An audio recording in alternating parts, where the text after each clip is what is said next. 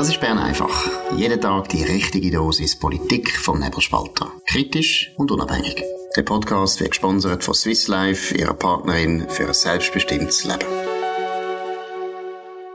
Ja, das ist die Ausgabe vom 11. August 2023. Dominik Feusi und Markus Somm. Gute Nachrichten vom Finanzplatz. Äh, du kommst, Dominik Feusi, du bist an dieser Medienkonferenz von der Karin Keller-Sutter. Es geht um UBS und CS. Was sind da die wichtigsten Einzelheiten? Ja, eine aufgeräumte Stimmung im Finanzdepartement. Karin Keller-Sutter hat können verkünden, dass äh, die UBS, der UBS-Verwaltungsrat, sämtliche Garantien vom Bund beendet hat an einer Verwaltungsratssitzung gestern Abend in Zürich. Damit ist äh, alle möglichen Verpflichtungen, die der Bund gegeben hat äh, in Notrecht der UBS, ähm, äh, sind äh, entweder äh, hat man sie nicht gebraucht oder man hat sie äh, oder man hat sie zurückgezahlt und äh, dabei äh, liegt sogar ein kleiner Gewinn drin für die Bundeskasse von 200 Millionen Franken und äh, entsprechend gelöst ist äh, Karin Keller-Sutter gewesen.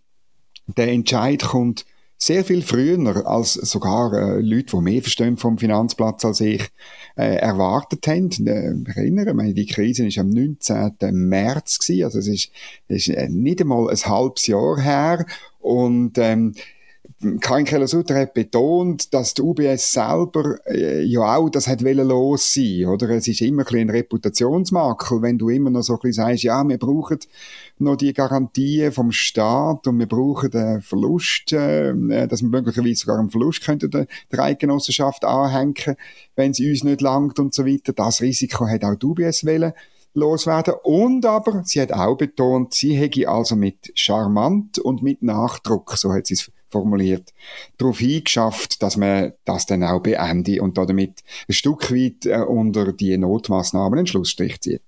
Genau, man kann ja grundsätzlich geteilter Meinung sein, ob die Lösung jetzt mit der Fusion oder mit der Übernahme wirklich die einzige und die beste Lösung war. Ich glaube, wahrscheinlich hätte man im letzten Herbst schon können handeln und hätte vielleicht die CS auch mit Staatshilfe können konsolidieren. Das wäre wahrscheinlich aus meiner Sicht äh, vielleicht schon die bessere Lösung gewesen. Wir wissen es nicht. Aber auf jeden Fall muss man wirklich betonen, eine riesen Leistung von der UBS, dass sie so früh schon kann die Garantien abwerfen, nicht mehr auf den Staat angewiesen ist. Also alle die Leute, die jetzt immer sich beklagt haben, ja eben, privatisieren, Verluste sozialisieren, das stimmt da überhaupt nicht. Wir haben in dem Sinn durchaus eine marktwirtschaftliche Lösung bekommen. Die Privatwirtschaft hat sich selber in dem Sinn wieder aus dem Sumpf rausgezogen und der Staat muss nichts mehr zahlen. Der Staat wird wahrscheinlich viel müssen zahlen, was die Arbeitslosenversicherung betrifft. Das ist klar, das wird uns alle kosten. Aber trotzdem, ich muss noch eins betonen, eine Riesenleistung von der UBS unter der Führung von Sergio Amotti. Also absolut sehr gut. Zweitens, ich glaube aber auch, es ist auch... Karin Keller-Sutter, oder? Genau. Ein Erfolg, dass sie das jetzt hätte können durchziehen. Es ist ihr ja wahnsinnig wichtig, sie hat sie an der PK ja immer betont, das sei eine privatwirtschaftliche Lösung und so weiter, das hätten wir unbedingt wollen. Eine liberale Lösung, sie ist eine liberale Bundesrätin. Von dem her auch für sie ein grossen Erfolg und logisch ist sie da sehr aufgeräumt. Ja, sie hat auch noch, äh, noch mal betont, und das stimmt natürlich schon, äh, sie hätte nicht gewusst an dem 19. März, ob denn die Lösung mit diesen Garantien funktioniert.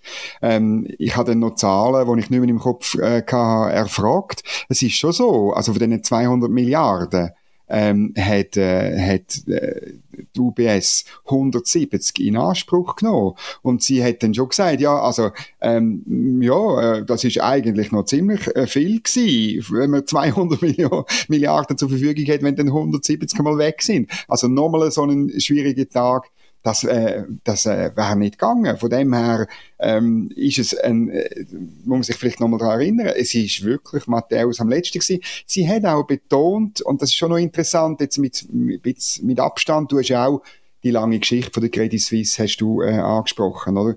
Sie hat betont, Credit Suisse hat eigentlich alle äh, rechtlichen Auflagen so im Finanzmarktgesetz und so weiter, die hat sie alle immer erfüllt. Sie hat aber ihre Verantwortung nicht wahrgenommen, hat Karin Keller-Sutter gesagt. Sie hat über Jahre Fehlentscheide gefällt, oder?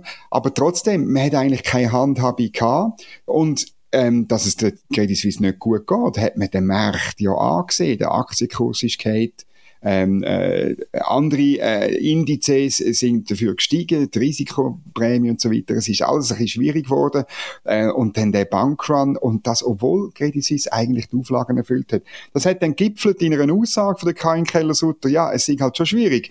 Man tut sich immer ähm, äh, mit einer Krise beschäftigen, dann die Lehre daraus ziehen und dann kommen ein paar äh, Jahre später eine freche andere Krise daher, wo wieder ganz anders ist. Genau, also es zeigt einfach wirklich die Grenzen von der Regulierung, aber es zeigt auch noch etwas anderes, oder? Karin Keller-Sutter ist eine Freisinnige und CS ist wirklich eine freisinnige Bank gewesen, aber eine Zürcher freisinnige Bank. Und Karin Keller-Sutter kommt aus St. Gallen, genauer aus Wiel und kommt eben aus dem St. Gallen Freisinn und deshalb kann sie natürlich auch da, wie soll ich sagen, deutlicher werden und wirklich sagen, das sind Fehler gewesen, die der CS gemacht hat.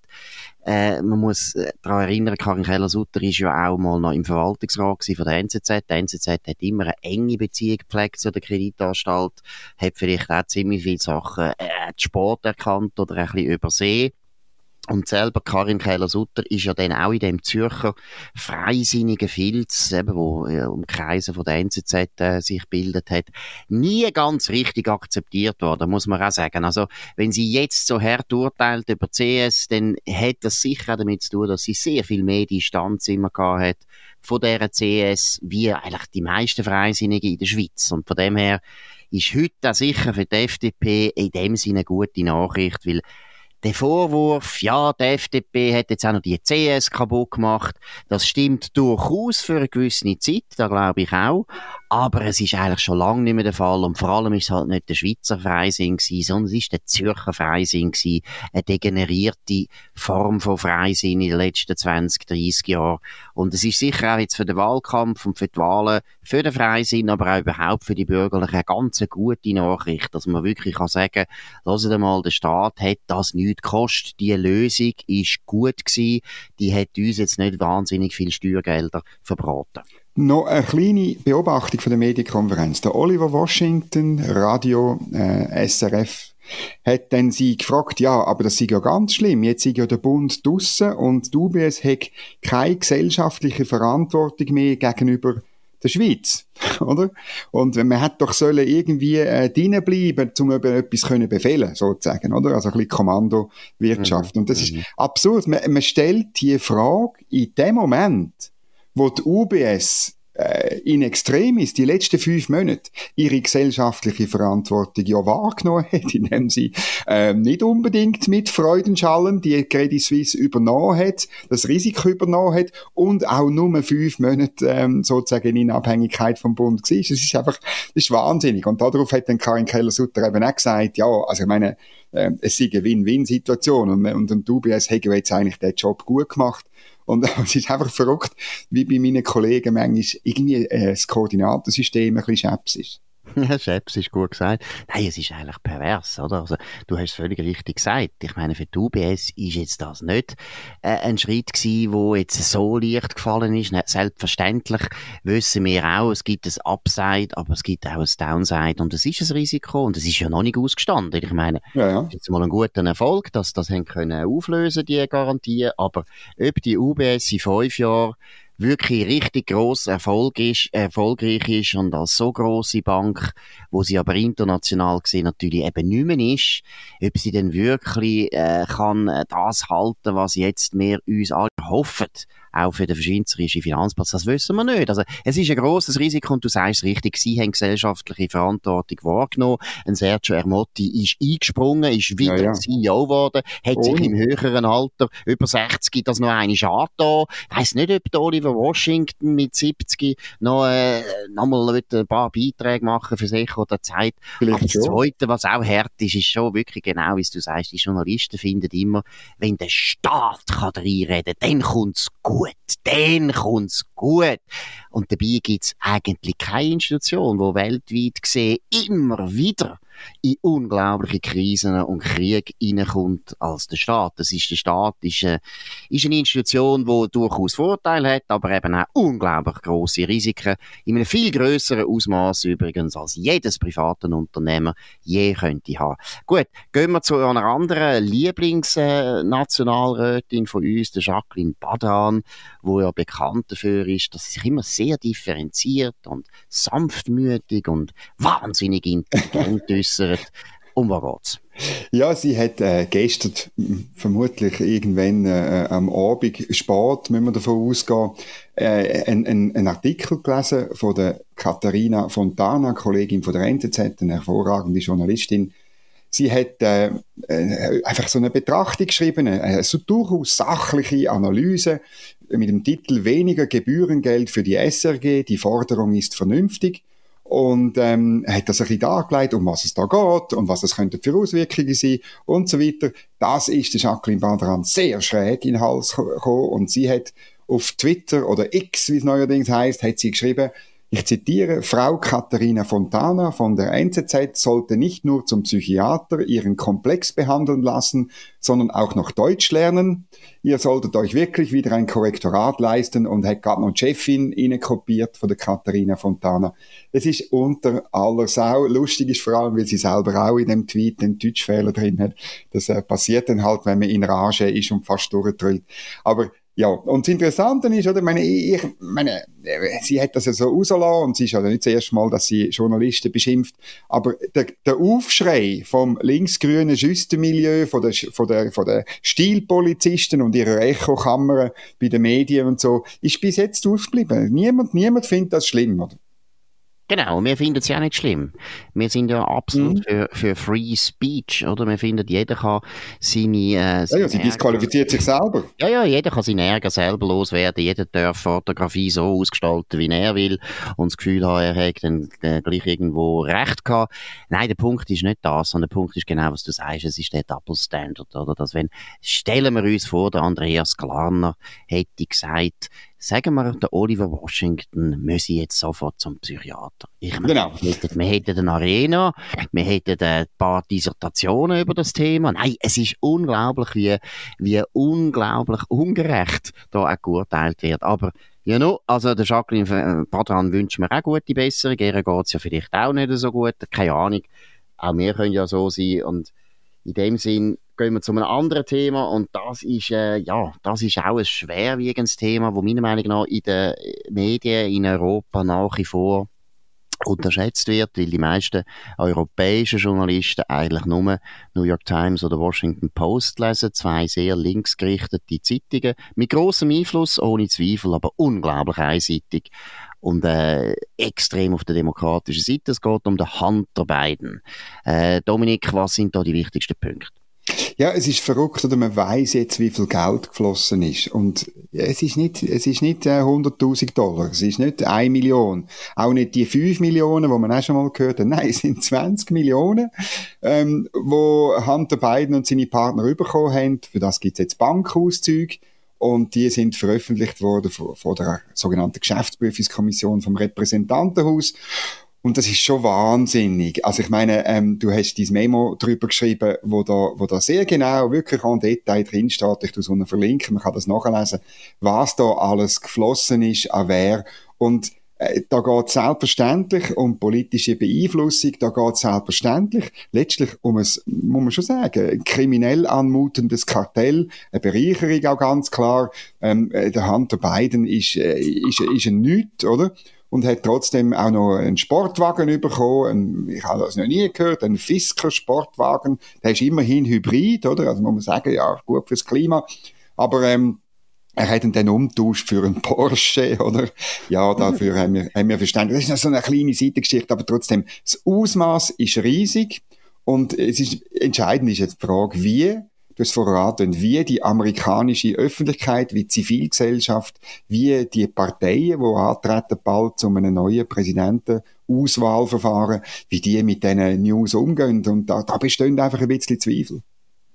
Ja, wobei, also ich glaube schon, es läuft jetzt auf ein Impeachment raus. Also das Repräsentantenhaus wird das Impeachment einleiten, weil Ähm, man will natürlich, das ist klar, man macht jetzt das Gleiche wie die Demokraten. Man will natürlich den Druck, den Dauerdruck aufrechterhalten auf die Familie Biden, so wie die Demokraten beim Trump einfach alles gesucht haben und gefunden haben, wo sie haben können vorbringen, macht man jetzt das eben auch beim Joe Biden. Also auch das ist ja etwas, was wir schon ein paar Mal besprochen haben, dass Demokraten immer meiner Meinung nach sehr naiv immer mit allen Atombomben und Neutronenbomben geschossen haben auf die Republikaner und nie, nie daran gedacht haben, dass das alles einmal zurückkommt, dass sobald die, die, zum Beispiel das Repräsentantenhaus oder eben der Senat äh, wieder eine republikanische Mehrheit hat oder sogar das Weiße Haus wieder von einem republikanischen Präsident besetzt wird, dass das alles zurückkommt und dass man dann genau die gleichen Untersuchungen macht, einfach dann gegen Demokraten. Das ist mal das eine. Das Zweite, du hast es wirklich gut gesagt, ich meine 20 Millionen, über 20 Millionen, das sind nicht mehr Beträge, wo man kann sagen, ja, ja, der Hunter, ja, dem hat das nicht so ernst. Ich zahle nicht 20 Millionen, wenn ich überhaupt keine Gegenleistung habe. Die sind nicht dumm. Die russischen Oligarchen, die ukrainischen Oligarchen, die kasachischen Oligarchen und die chinesischen Geschäftsleute, die sind nicht dümmer als mehr und die zahlen nicht irgendeinem vertrottelten Sohn von einem Vizepräsident einfach so eine Million ohne dass sie erwartet und wissen auch, dass dann mal eine Gegenleistung kommt. Und ich meine, äh, krass ist die Fall ist immer noch die, die Entlassung vom Generalstaatsanwalt von der Ukraine, wo der Joe Biden sogar öffentlich noch darüber blöffet hat und gesagt hat, ich habe das erreicht. Und gleichzeitig ist sein Sohn in einer ukrainischen Firma im Verwaltungsrat für etwas, wo man nicht weiß, was der eigentlich dort gemacht hat. Und komischerweise ist gerade noch die Firma immer wieder in Untersuchung gewesen wegen Korruption. Jetzt gibt es einen riesen Streit. Hat der Generalstaatsanwalt denn wirklich so ermittelt oder nicht? Er ist formell zuständig gewesen. Und ich meine, da geht doch nicht, dass der Joe Biden, dass der das überhaupt noch öffentlich zeigt, zeigt ja auch, dass er irgendwo, also ich meine, der hat schon nicht ganz seine Tassen im Schrank gehabt, dass er das noch gar, so öffentlich klar machen. Aber was ich glaube, wenn man es jetzt einfach ein bisschen von einem politischen anschaut, ich bin einfach absolut überzeugt. Der Joe Biden wird das politisch nicht überleben, aber ich glaube, es wird auch nicht so zu, so weit kommen, weil ähm, er müsst einfach mal ein bisschen regelmäßig schauen, die öffentlichen Auftritte von Joe Biden. Der Mann wird, man hat wirklich das Gefühl, jede Woche wird er müder. Und äh, er hat sich jetzt wieder verschwätzt. Er hat jetzt, äh, Grand Canyon ist er gestanden und hat den Nationalpark äh, neu eröffnet. Wobei, also, es ist einfach Teil vom Bundesland, oder, wo im Bund gehört, hat man jetzt wieder zu einem Nationalpark erklärt, äh, um ein paar einheimische Indianer entgegenzukommen. Ich kenne jetzt das im Detail nicht, kann da nicht sagen, wie wichtig das oder wie richtig das ist. Sicher ist es so, dass das eine schöne Gäste ist. Und dann hat er eben den Grand Canyon erwähnt und hat gesagt, ja, das ist eins von den neun Weltwunder von der Erde. Schon die Verdoppelung ist ein bisschen ungeschickt, aber die neun Weltwunder, die gibt's, aber ja, der Grand Canyon gehört nicht zu den neun Weltwunder. Jetzt, das kann mal passieren, aber der Punkt ist einfach, es zeigt sich einfach, der Joe Biden, ich glaube, er wird noch, wahrscheinlich noch vor den Vorwahlen den Demokraten, werden die Demokraten selber ihn auswechseln, weil die Doppelbelastung. Einerseits, dass eben das Alter einfach fortgeschritten ist und zweitens jetzt noch dauernd die Untersuchungen gegen den Hunter Biden und natürlich gegen den Joe Biden. Es schadet natürlich den Demokraten trotzdem, auch wenn sie es immer abstreiten, auch wenn sie immer ignorieren, auch wenn sie so tun, als wäre es überhaupt nichts. Und ich muss sagen, ich habe jetzt ein paar Mal über das Thema geschrieben, auch im Memo, und komme dann auch Reaktionen über von Leuten, die immer noch das Gefühl haben, nein, nein, das ist nichts. Und ja, nein, Trump ist viel schlimmer. Nein, beim Trump hat man keinen einzigen solchen Fall bis jetzt gefunden. Die Demokraten probieren es zwar schon seit 2016, äh, aber solche Fälle hat man bis jetzt nicht gefunden und vor allem auch nicht solche Beträge. Also, Entschuldigung, es ist offensichtlich, dass der Hunter Biden korrupt ist. Ob es der Joe Biden auch ist, da kann man jetzt noch lange diskutieren. Aber Entschuldigung, wenn ich einer Familie Biden so viel Geld gebe, dann würde ich nicht den Hunter unterstützen, sondern jemand anders. Ja, das ist natürlich so. Also ich finde noch, das, das größere Bild finde ich schon noch wichtig. Ähm, das schwächt letztlich den ganzen Westen. Das schwächt unsere Argumente gegenüber denen, die lieber autoritäre Regierungen wollen, weltweit. Es schwächt uns als freie Gesellschaft. Und wir müssen wirklich, die, die, wo, die, jetzt da können entscheiden, was sie schreiben, was sie darüber denken, was sie in Amerika in Sachen Impeachment, was für einen Knopf sie drücken, wie sie abstimmen, ähm, äh, im Kongress, die müssen sich überlegen, was wenn wir für eine Demokratie sind? Wenn wir eine, so, eine, so eine korrupte Demokratie sind oder eine anständige, was für Argumente haben wir denn gegenüber irgendwelchen Autokraten, die genau so Geschäfte in in Asien, in Lateinamerika, in der Mehrheit von der, von der Länder auf der Welt. Das ist das größere Bild, wo mich schon äh, äh so ein bisschen deprimiert. Das geht nicht dass wir so in die Richtung weitermachen. Absolut. Und ich meine eben, der Hunter Biden, wie du sagst, hat sich ja schmieren lassen, genau von diesen Autokraten. Genau. Von Leuten, die in diesen Autokratien beste Verbindungen haben zu korrupten, autoritären, schlimmen Regierungen, oder? Also, zum Beispiel eine, eine Frau, die zahlt, hat dem Hunter Biden 3,5 Millionen. Auch das, Kopfendeckel, das ist einfach kein Sackgeld mehr. Das sind Riesenbeträge. Sie heisst Jelena äh, Baut, oh, jetzt habe ich den Namen vergessen, Buturina, wenn es mir recht Fakt ist, sie ist ehemalige, also sie ist Witwe von einem ehemaligen Bürgermeister von Moskau, wo einem Putin sehr nahe gestanden ist. Also Entschuldigung, der Joe Biden, wo damals als Vizepräsident zuständig war für das Dossier Ukraine, sobald er, jetzt nehmen wir mal einfach an, er ist wirklich absolut unschuldig und hat nichts gewusst und hat wirklich nichts dafür können. Also sobald er erfährt, dass der Sohn in einem Energiekonzern im Verwaltungsrat hockt, wo er jedes Jahr eine Million Dollar bekommt. Eine Million Dollar für einen Sitz im Verwaltungsrat. Sobald doch den Joe Biden das erfährt, und er hat es ja sofort erfahren, weil es ist öffentlich geworden. Das ist äh, im April, äh, im Mai 2014 sofort öffentlich geworden. Er hat es also gewusst. Dann tut doch jeder normale Politiker einem Sohn sofort sagen, lass mal, du musst sofort aus dem Verwaltungsrat, geht's dir noch? Mhm. Ich bin da zuständig für die Amerika zu der Ukraine und mein Sohn hockt in einer dubiosen Firma im Verwaltungsrat, wo sogar noch untersucht wird zurzeit, wo zurzeit äh, Ermittlungen laufen von der Justizbehörde, ganz gleich was da stimmt oder nicht. Du musst sofort aus dem Verwaltungsrat. Dass er das nicht gemacht hat, ist meiner Meinung nach der beste Beleg dass er natürlich das gewusst hat. Und das ist eine Familienfirma. Das ist eine Familienfirma, die Geld einsammelt, wo Geld einsammelt. Damals hätte Joe Biden als Vizepräsident nie damit gerechnet, da muss man auch mal sagen, dass er noch Präsident wird. Genau. Weil er ist dort schon alt gewesen. Und es ist wirklich darum gegangen, seine Pensionierung abzusichern. Und dann spielt es nämlich für einen alten Mann spielt es auch nicht so eine Rolle, ob das Geld zu ihm fließt oder an seine Familie. Wichtig ist für einen alten Mann oder eine alte Frau, wenn er kurz vor dem Tod oder kurz vor der Pensionierung steht, zu wissen, meiner Familie geht's gut. Die haben 20 Millionen Geld bekommen für ich weiß nicht was. Also, Entschuldigung, tönt nicht dümmer als sie sind. Die Familie ist super korrupt und der Joe Biden ist wahrscheinlich der korrupteste Präsident, den Amerika je gehabt hat. Ja, das war es von Bern einfach an dem 11. August 2023. Und ich freue mich, Markus Sommer auf nebelspalter.ch. Tönt uns empfehlen, tönt von uns reden, tönt uns hoch bewerten, das würde uns freuen. Wir hören uns wieder am Montag zur gleichen Zeit auf dem gleichen Kanal. Wir wünschen allen ein wunderbares Wochenende. Das war Bern einfach, gesponsert von Swiss Life, ihrer Partnerin für ein selbstbestimmtes Leben.